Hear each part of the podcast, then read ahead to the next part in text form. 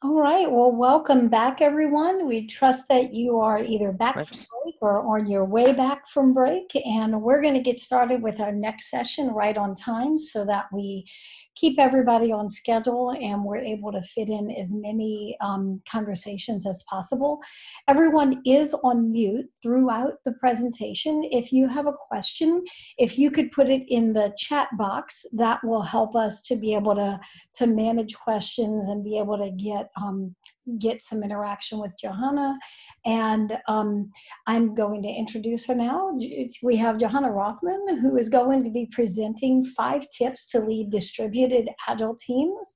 And this was um, one of her articles in the Best Agile Articles of 2018 book and it is very much relevant today in this this time when the whole world is now suddenly distributed so we're really excited to get some new information from you and johanna i will hand this over to you and um, welcome Thank you so much. Um, and by the way, I always have my Twitter handle on my front slide because that way, if I say anything smart, you can tweet it. If I say anything stupid, you can tweet that too. Totally fine. So, you folks probably know about um, the principles that Mark Kilby and I developed for um, for our distributed agile teams book. I'm not going to read them to you, but I think that it's really important to say if we have these principles, what kind of a culture needs these these principles? And um, what I what I find is that when when we go from the team to the leaders, we really need to think differently about what's going on in the organization. So we all know that managers create and refine the organizational culture. We the reason the managers do that is because the managers hold the purse strings. What you decide to reward is a big, big part of your culture. What you are allowed to talk about, another big part of your culture. And how we treat each other, the other, the kind of the three legged stool for culture. So if I think about leaders and what what is necessary for leaders, that we often, when we go to an agile approach, we see long standing teams that are self directed. Now, some of you are saying, hmm, maybe my team is not yet self directed. That's a different problem. But we also now are seeing the emergence of self managing and self designing teams. And that's, I, at least for me, that's really exciting. That means that the kind of leadership we need for those teams needs to change. And while we might be in the self directed um, vertical at this point, I think that more and more of us, especially as we work from home, have to be self managing and have to be self designing. There is no way managers can get their micromanagement fingers in there. So, when I think about agile leadership, especially when they're distributed, that we we have these five tips, which is focusing on the collaboration in the work for maximum throughput. Through, and I'm going to talk about throughput versus efficiency later. Um, how can you visualize a system? How can you encourage experiments? And how can you use how can you use resilience, not prediction, as your primary risk management? And the fifth one is collaborating with peer leaders. So let me talk about co- collaboration at all levels. If you if you are um, currently working in a more traditional organization, you uh, and you have a personal um, plan for the year, and you have personal bonuses and personal this and personal that. That's all about resource efficiency. Now, the problem is resource efficiency reinforces silos of understanding. So the developers are a silo, and possibly the UI developers and the middleware and the the um, platform layer, and that those silos are separate from testing and separate from um, from all kinds of other documentation or um, possibly the user experience people. That the more resource efficiency we have, the less collaboration we have. That's because all the managers are trying to um, focus on and measure every person's individual contribution. And that means we have so many display, delays in the work because the work assignment arrives then you do your work you hand off and who knows how much delay there is then you hand off who knows how much delay then there you hand off. You might hand off and off and off. So resource efficiency looks efficient but it's actually the slowest way to work. So flow efficiency focuses on the team's throughput and this is outcomes not outputs. So if you think about resource efficiency, um, if the if the UI person has an output, right, then the next person has an output. You don't actually get to an outcome until you finish the total feature. But in flow efficiency, we work together as a team. We collaborate. Um, I like to call this optimizing up for the team, and I I need another word. And if you, if anybody has a better word for optimizing up um, at the team level as opposed to the individual level, I would love to hear it. So this is where we reduce the need for experts. We increase work through the team. So the more our managers, especially our distributed managers, think about collaboration, the easier it is for the team to finish their work. So this is um, this is a really interesting dichotomy because our managers think that resource efficiency works. They think that we can divide the work, um, that will help us conquer it, that if people are fully utilized, that people are efficient, and we and they also think that we can tell how a person contributes to a team. And none of that none of that is true right? All of that is fake understanding of how management and teams actually work. So in flow efficiency, we work together, limiting our WIP, our work in progress, and we all succeed based on our team. This is where, um, if you read almost any of my literature, uh, any of my writing, I have always said the teams know who's doing the work and the teams know who's not. You don't need a manager to understand that. And throughput is much more important than being busy. So if you if you need a quick way to think about it, resource efficiency is about each person's output and flow efficiency is about the team's throughput of outcomes. So especially at distance, when we when managers focus on flow efficiency they realize that collaboration hours matter that you get um, better work at distance and you have a lot more agility in the organization. Now if you remember mark's and my first um, principle is establish acceptable hours of overlap. So i'm not sure where all of you are all of you lovely people. I'm you're all over the world. You are, some of you who are much farther east than I am, are already in your evenings. You would not, I suspect, choose to work in your evenings all evening unless unless you really like it. I am much more of um of a nine to five person in whatever time zone I'm in. So I happen to be in the Eastern time zone. I can flex a little bit to work with people on, on Pacific time.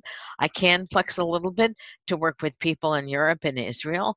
And my, when I have to collaborate with people in India, we we have trouble finding time to work together. We are in Australia and New Zealand.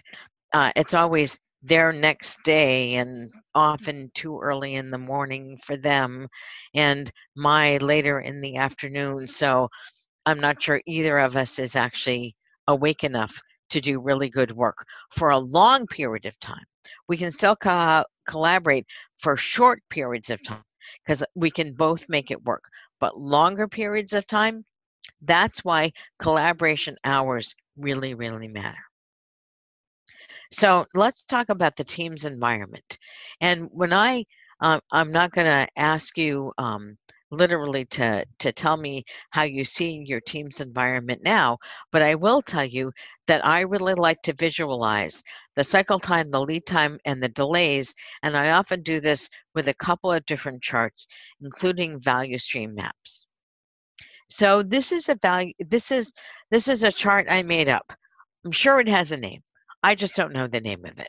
Um, this is where uh, if you look at t0 time zero um, the item gets selected for the organization to work on. And then this is all about management decision time. When does it go onto a team's backlog? This particular team had a lot of um, independent work by the UI people and the platform people. And notice this, this product owner decision time. This is a real team that I'm talking about. The, the product owner had trouble deciding when should people work on this. And then once once the um, the UI and the platform people prepared, they handed it off in resource efficiency to the middleware and the backend. And of course, things came back, right? They cycled a few times.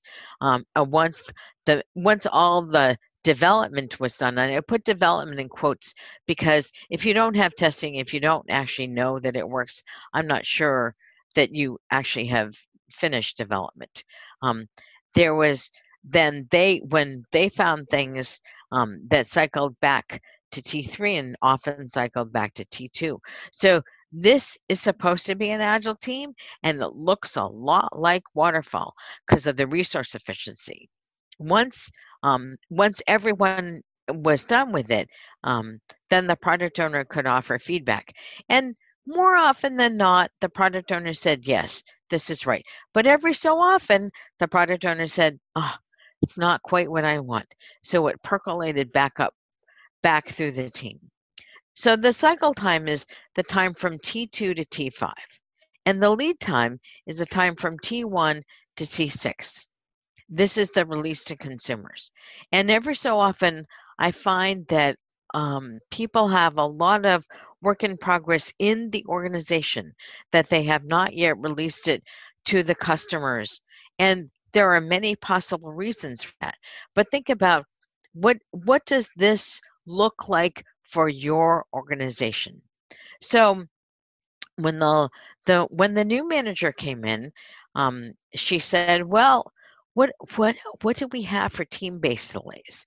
And if you look at this value stream map, you can see that there's a half a day of delay between the UI and the platform, half a day between middleware and backend, half a day between test test and tech pubs, and then uh, the PO actually took a half a day to review and accept the feature. So the work time was three and a half days, but the total cycle time was five days.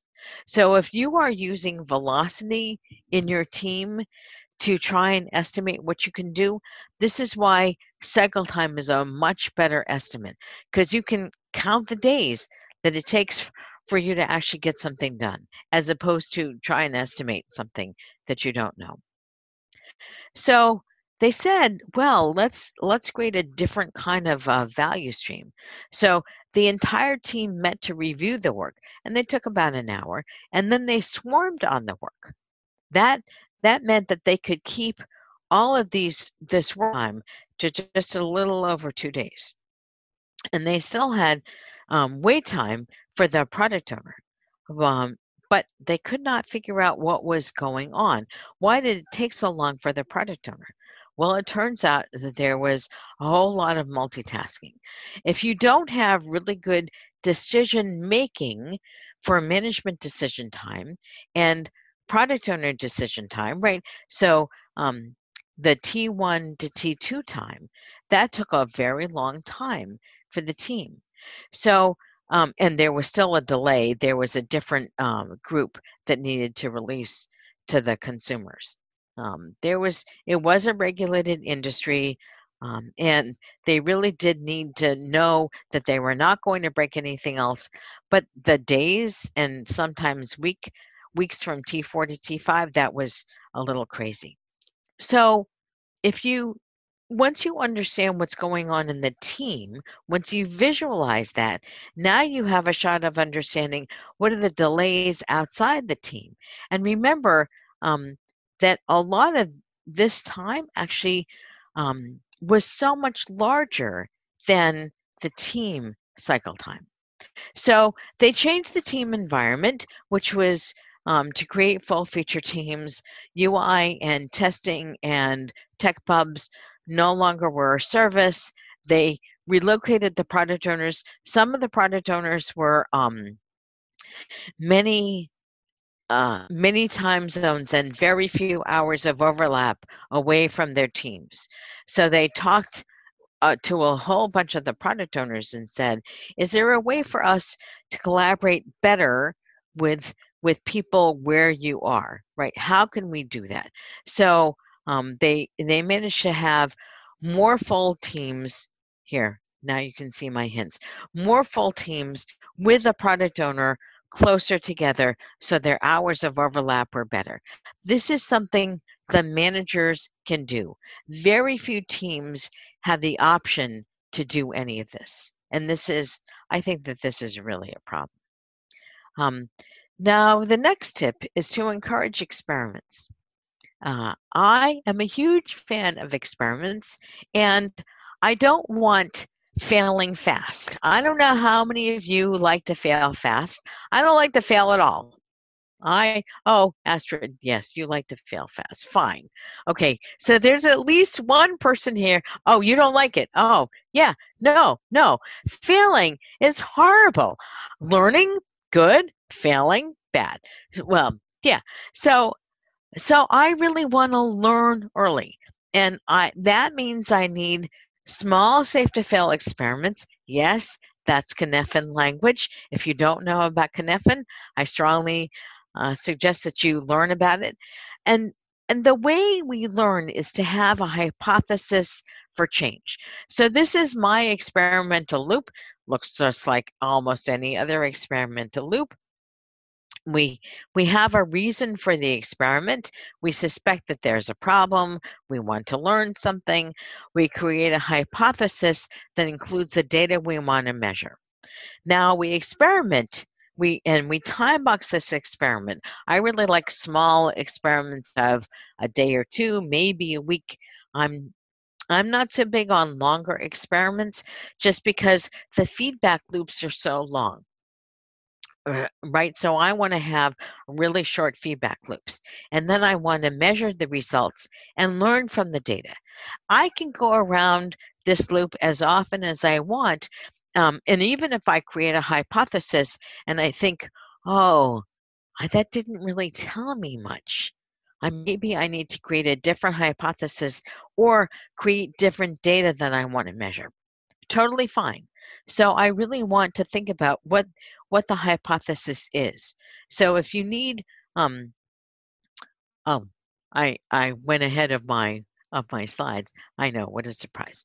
So I really want to think about um, the decision. Do I want to continue change or stop the experiment when I get to learning? So I really want to think about this. And when oh, the reason this this previous organization was ready to move to flow efficiency thinking is because I had them write down their hypothesis. We will get more work done if everybody is busy. And I said, um, what what can you measure? They decided on the number of finished features. I would have preferred the cycle time, but they decided on the number of finished features per a given time box. So they first measured what they had for the number of of get uh, finished features in the previous time box, and then I said, okay, that was two weeks. Now our hypothesis is you will finish fewer features if you work as a team, if you actually swarm or mob or at least pair.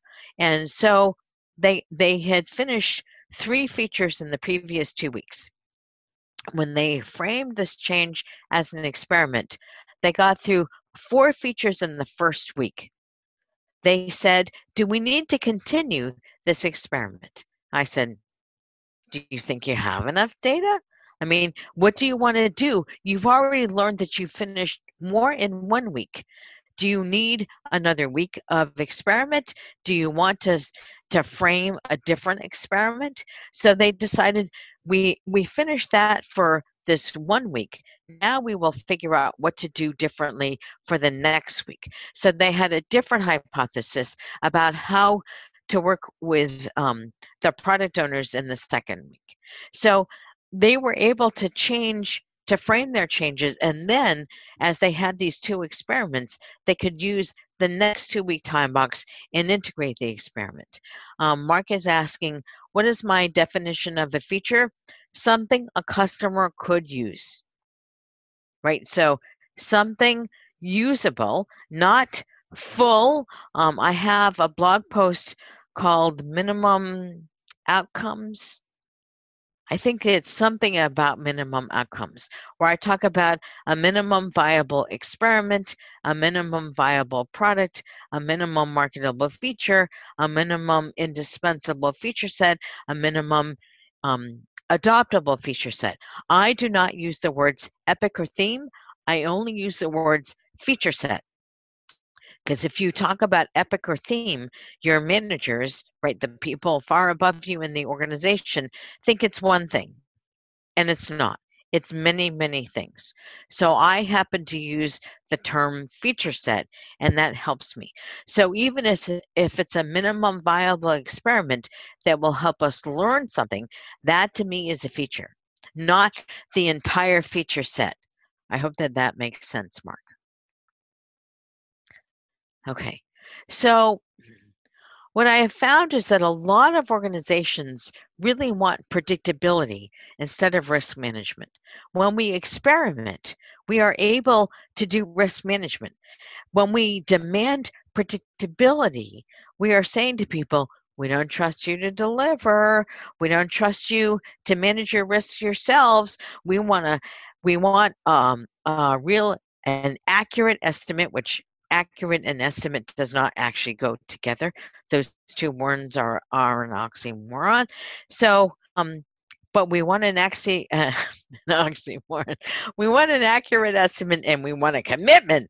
One of my clients talks about commitments. I don't know if you can see my hand, right? It's, there's kind of a hammer at the other end of, of my hand that's the way people feel when they when they want all of this predictability so if you if you are able to think about um, pre, um, small safe to fail experiments instead of predictability, then you are learning early and you can still deliver. So there's a whole lot of um, I've written a lot about balancing feedback loops and, and innovation and commitment, and uh, um, I'm happy to share those blog posts, or you you can just look for them on my site.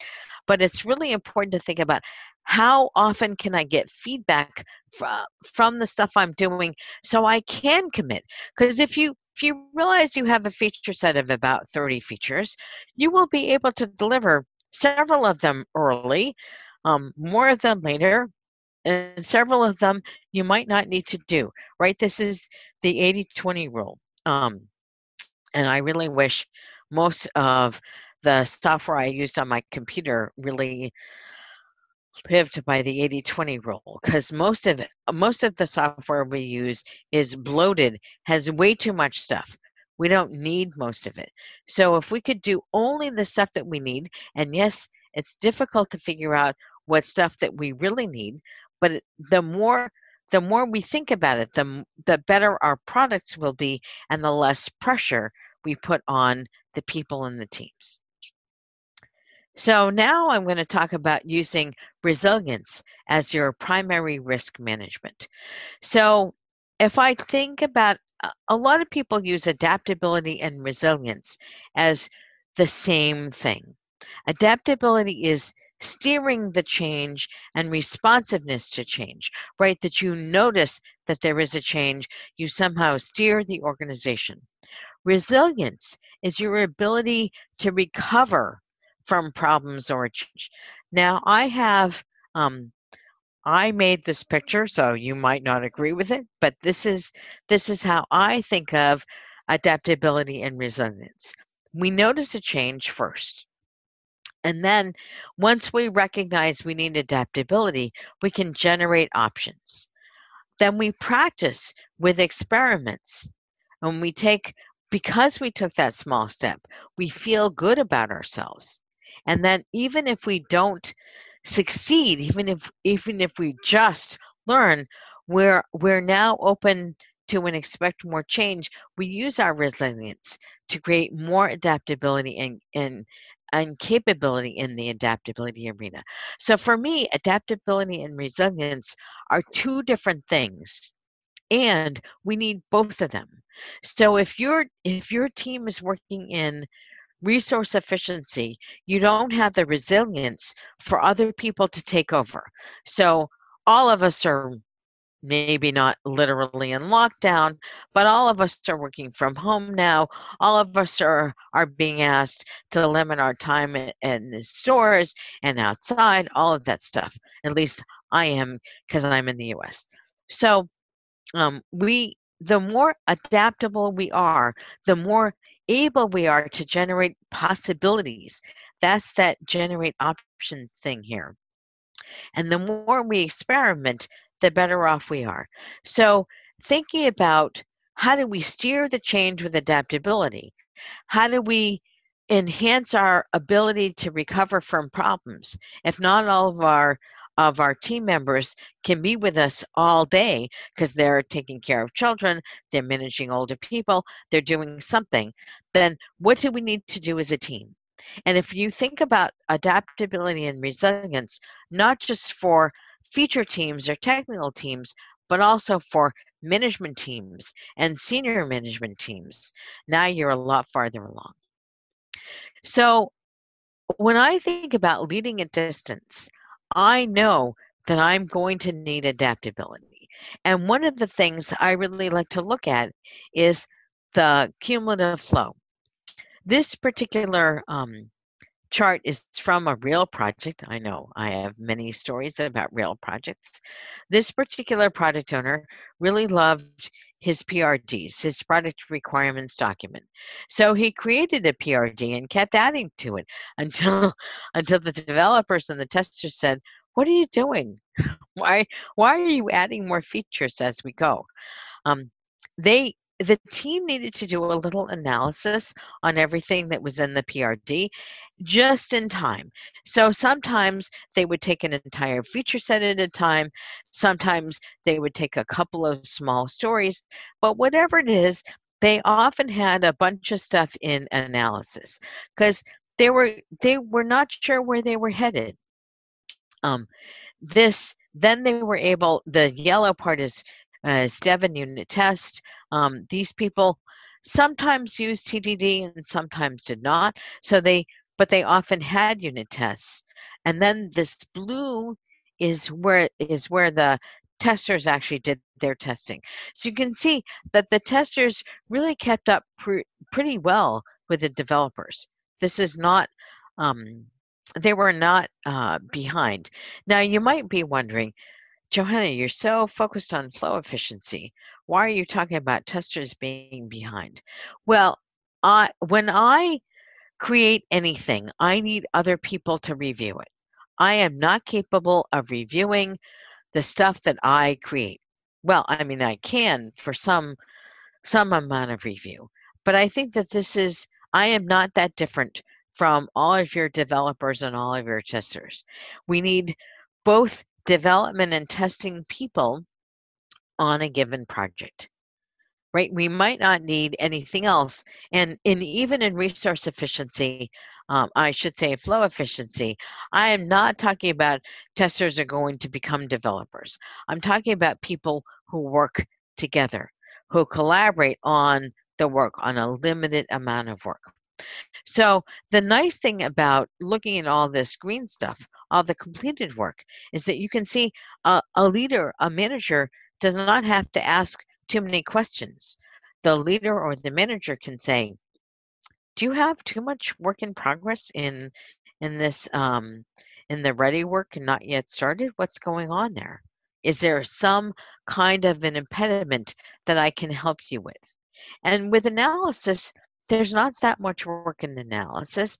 So the red, the red stuff, the the stuff that's supposedly ready and not yet started, that's the only place I would actually look for um, areas to discuss with the team. Now, there are other kinds of, of project metrics, such as the product backlog burnup chart and feature chart, which shows you how many how many features you've finished and how many features you've added over time. Those um, might be useful for a manager if the team is only self-directed. This this goes back to the kinds of teams. If the team is self-managing or self-organizing, the manager doesn't need to do that much. The manager kind of needs to remove the impediments in front of the team. So, one of the interesting things when I think about um, more resilience and more um, more adaptability is that I really like the rule of three. So I got the rule of three from Jerry Weinberg in almost any of his books. Read all of them. You should all read all of his books. Okay, fine. I said that. So the rule of three says one option is a trap, two options is a dilemma, and three options creates the breakthrough thinking and allows you to generate options maybe four, five, and six. My guideline for me is always to generate three options. So if you read my writing, especially my pragmatic manager emails, you'll see I, I often have three tips or three options or three of this or three of that. That's because my guideline is to always create at least three options. And um, now that's because I am the kind of person who, until I knew about the rule of three, said, Oh, first option, good idea, let's do it. Right? That's one way of doing work. Um, my, maybe not often, maybe not optimal. Because I have found that only one option really doesn't give us enough ideas. And then there are people who are idea um, hamsters, for lack of a better word, that they just create more and more and more and more ideas. And if you have people like that on your team, keep them close, harness their ideas, and say, how will we start experimenting? Do we have enough ideas now? And chances are, if you're if you're all tired of generating ideas, yeah, you probably have enough ideas. Um, and if you have, if you're up to idea 25, you probably don't need any more ideas. It's time to start experimenting. What can you? What is your hypothesis? What data do you want to gather? How long do you want the experiment to run? Then run it and gather the data and keep going through the experimental loop. That will that will increase your adaptability and offer you enough resilience so you can keep going. Because you might actually have to work through all kinds of ideas. So many of you are um, newly remote or new to lots of remote work. Maybe you only worked remote for a day a week before, but if you're like most of the people I know, this is very, very new. So you might need to experiment in many many different directions and as long as as you are a leader and helping people say do we have enough ideas for now? How how quickly can we go to an experiment that will offer us more data? So one of the um, one of the problems with people like me who like that very first option is we take that first option and then we cut off all the other options. So, leadership, whether you're in the team or um, serving a team, is this delicate balance for me of encouraging more options and encouraging how people can do their work and, and, and learn from it, and not cutting off options too prematurely. And I don't know what that Goldilocks time is you will have to figure this out yourself. So, the next tip is to collaborate with peer leaders. Um, what I find is that when I go back to this image, notice that I said um, that management decision time, T0 to T1, is is was and I wrote this not to scale, right? So this is I made this small, but the reality is it was actually twice the duration of any of the projects. So what is going on for managers? Why can they not make a decision in a reasonable amount of time? Some what I what I have often found is that managers have great intentions for making decisions. And they all meet as a team to figure out what decisions they need to make. Then they need to go back and get some more data and they get interrupted and they do something else and they it's it's another week before they get together or um, uh, another month before they get together. So the problem is managers by design multitask all the time. All the time. That's a manager's job. And that means that managers, if they have to make a decision, need to focus on that decision and not allow other things to interrupt them. Easy for me to say. But when when we think about what the what the outcome of this decision is, now we are much able to figure out when do we need to make that decision? How quickly can we make that decision? So, what I found with this particular client is that when managers focus on their throughput, manager flow efficiency, they reduce their selection time from um, down to weeks, maybe a month. But they had been at six or eight months or even a year portfolio decisions. Now they got that down, that T0 to T1, um, two weeks. That was a huge change, and all because the managers collaborated to make certain decisions faster. They encourage the teams to leave room for uh, for options in their planning. I'm going to talk about the roadmap in just a minute, um, which is which is a result of the managers changing the roadmap to options not demands. When you have options, you are able to do less of it. You don't have to do all of it. You can do you can move to how little thinking, not how much thinking.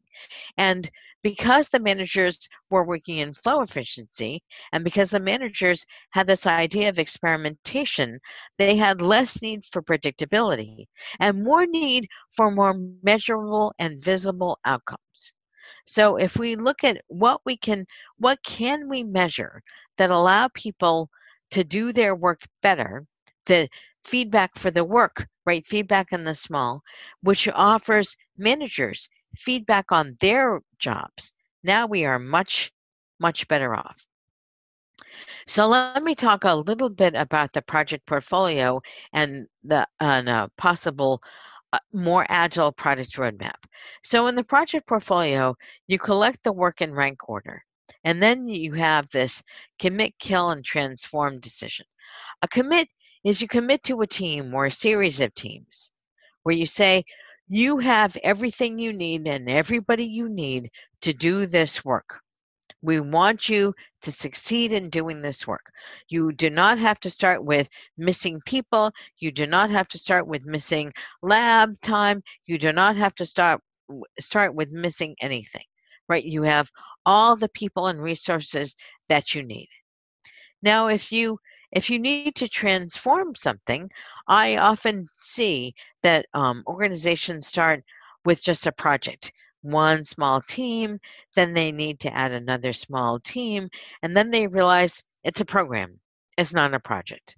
So if you realize that you need several teams, right, more than three, now you need to organize a program. That's the transformation, and now you can commit to a program. A program is um, one business outcome with that several teams need to contribute to. Uh, and then the kill decision. A lot of you are very nice people. You don't like killing projects. I love killing projects. I think killing projects is wonderful because then I don't have to think about it anymore. So, but many of you are very gentle souls, and you don't like to kill projects. That's what the parking lot is for. If you do not have a parking lot in your organization, get one now. Put all the stuff that you've been meaning to do that's not going to get done, that's not on anybody's list, put it on the parking lot. Every six months, you assess the parking lot, just toss it all. I mean, I uh, if you really want an agile organization, you don't need all this stuff on backlogs. You don't need all this stuff in the parking lot. I am a big fan of if it's a good idea, it will come around again. So and so so when my clients, when I say to them, you you've had this stuff on in the in the portfolio for how long? And they say, mm, three years? And I say, anything over a year, put on the parking lot. And then the next time I work with them, which is often three months later, I say, how's that? How's your project portfolio doing? They say, well, we still have some stuff we're not going to get to. I said, put that on the parking lot, right? Just keep putting stuff on the parking lot until you only have to assess what's really important to your organization. Now, I do I do advocate that you have stuff at various levels in the parking lot. You want to, you need to do the stuff that keeps the lights on, right? And you need to do the stuff that um, allows the current products to grow at whatever rate they are growing. And then you need at least 10 to 20% of, whoa, what would happen if we could do that? And those those moonshots, those possible transformation projects, at this point now where we are in the world those are the things that will get you more customers. Those are the things that will get you more revenue. And you need to do very small uh, experiments to figure out where those are. So those are short. Those offer you uh, information quickly and that's it. So now let me talk about this one quarter lean roadmap. Notice there are features here uh, and this notion of an MVP, a minimum viable product, and the black line.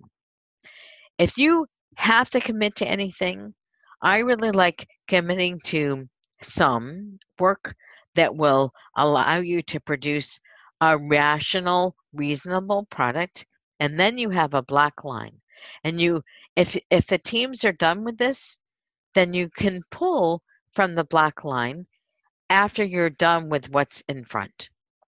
But then you have the options of changing everything above the black line at the end of the first month. If you really want agility in your organization, you got to figure out a way to move from commitments to options, from um, from demands to small bets. These are small bets, right? We know we need to do this, and we don't have to do all of the stuff underneath the black line. So when I think about um, distributed agile success, there are definitely the team principles, right? All the eight that are on the other side. But the leadership principles are focusing on collaboration, right? That flow efficiency, visualizing the system. Where are the delays? How do people actually work? How do we encourage uh, experiments? How do we use resilience and definitely not prediction as a way to manage risk?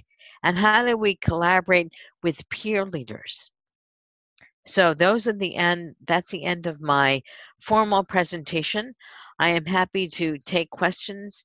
And Sherry, you're in charge of of unmuting or questions or anything else, let me know if you want me to stop the share. All right, everybody, if you have questions, if you could post them in the group chat. We've got about seven minutes for questions.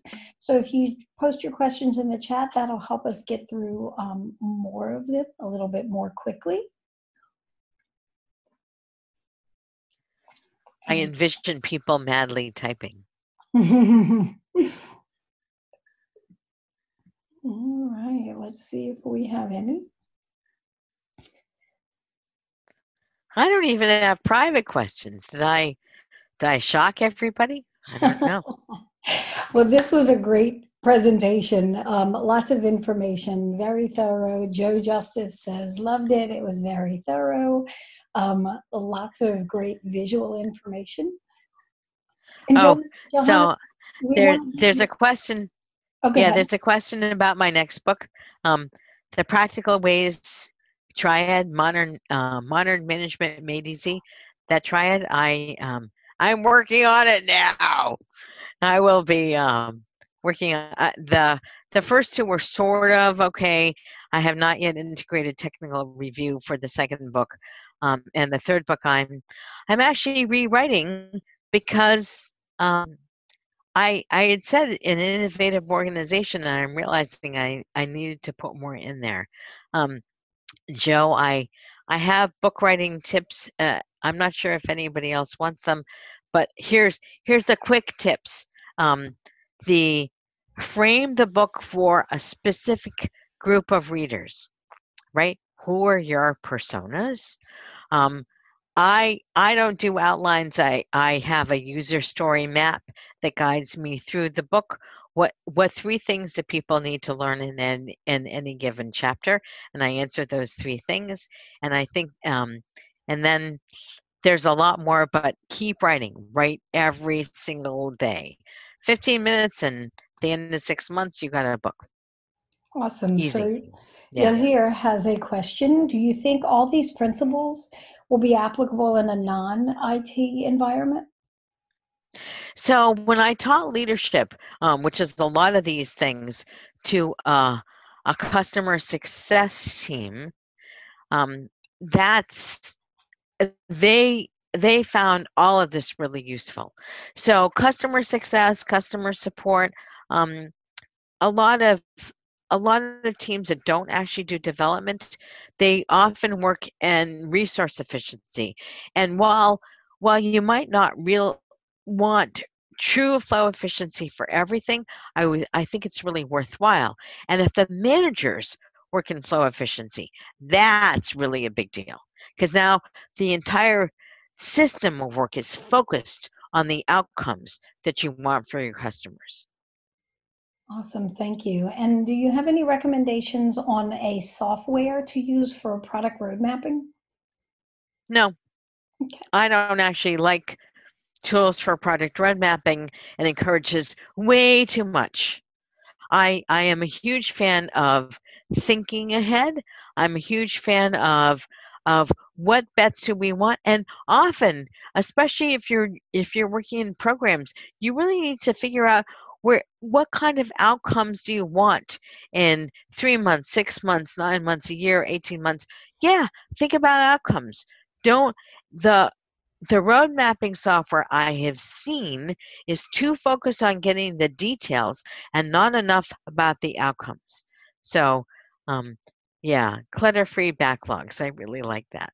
Awesome. And were you and Gilby offering training sessions online now that we're um, struggling to get together in person? so Gil and I are thinking about this. We are um, we had the influential agile leader, and uh, we of course we canceled it. It was in April. Um, so I'm we are thinking hard about what to offer next and when, and um, we are not sure because we don't understand when travel might happen and we we have had lots of international people at these events and we're not altogether sure how to translate what we do in person to uh, um, to a virtual event. I'm actually going to start a series of blog posts about virtual training um, versus in-person training because what you can do in person is very very different from what you can do online. So uh, and a webinar is great but that's not the kind of training that we used to offer. So i i don't know. Thanks christine very yeah, very well know. said i believe we're all in that um, environment at this time still just learning a new way of living so um, I am going to relaunch our poll for um, our audience to give some feedback into today's session. So um, we will be going on break and we have a 10 minute break. We'll be coming back at the top of the hour with the next presentation. And the next presentation is going to be Ellen Grove, and she's going to be talking about building alignment through team working agreements. So, um, we want to invite everyone to take a quick break and take care of yourselves, and we'll see you back here in just 11 minutes. And Johanna, thank you so much for participating today. Great content. And um, if you are able to send your slides PDF to Michael and I, we will make sure that we get those out to the people who attended. I will, and I'm happy to. Thank you so much. This was great. Thanks, everybody. All right. Thank you. Bye bye.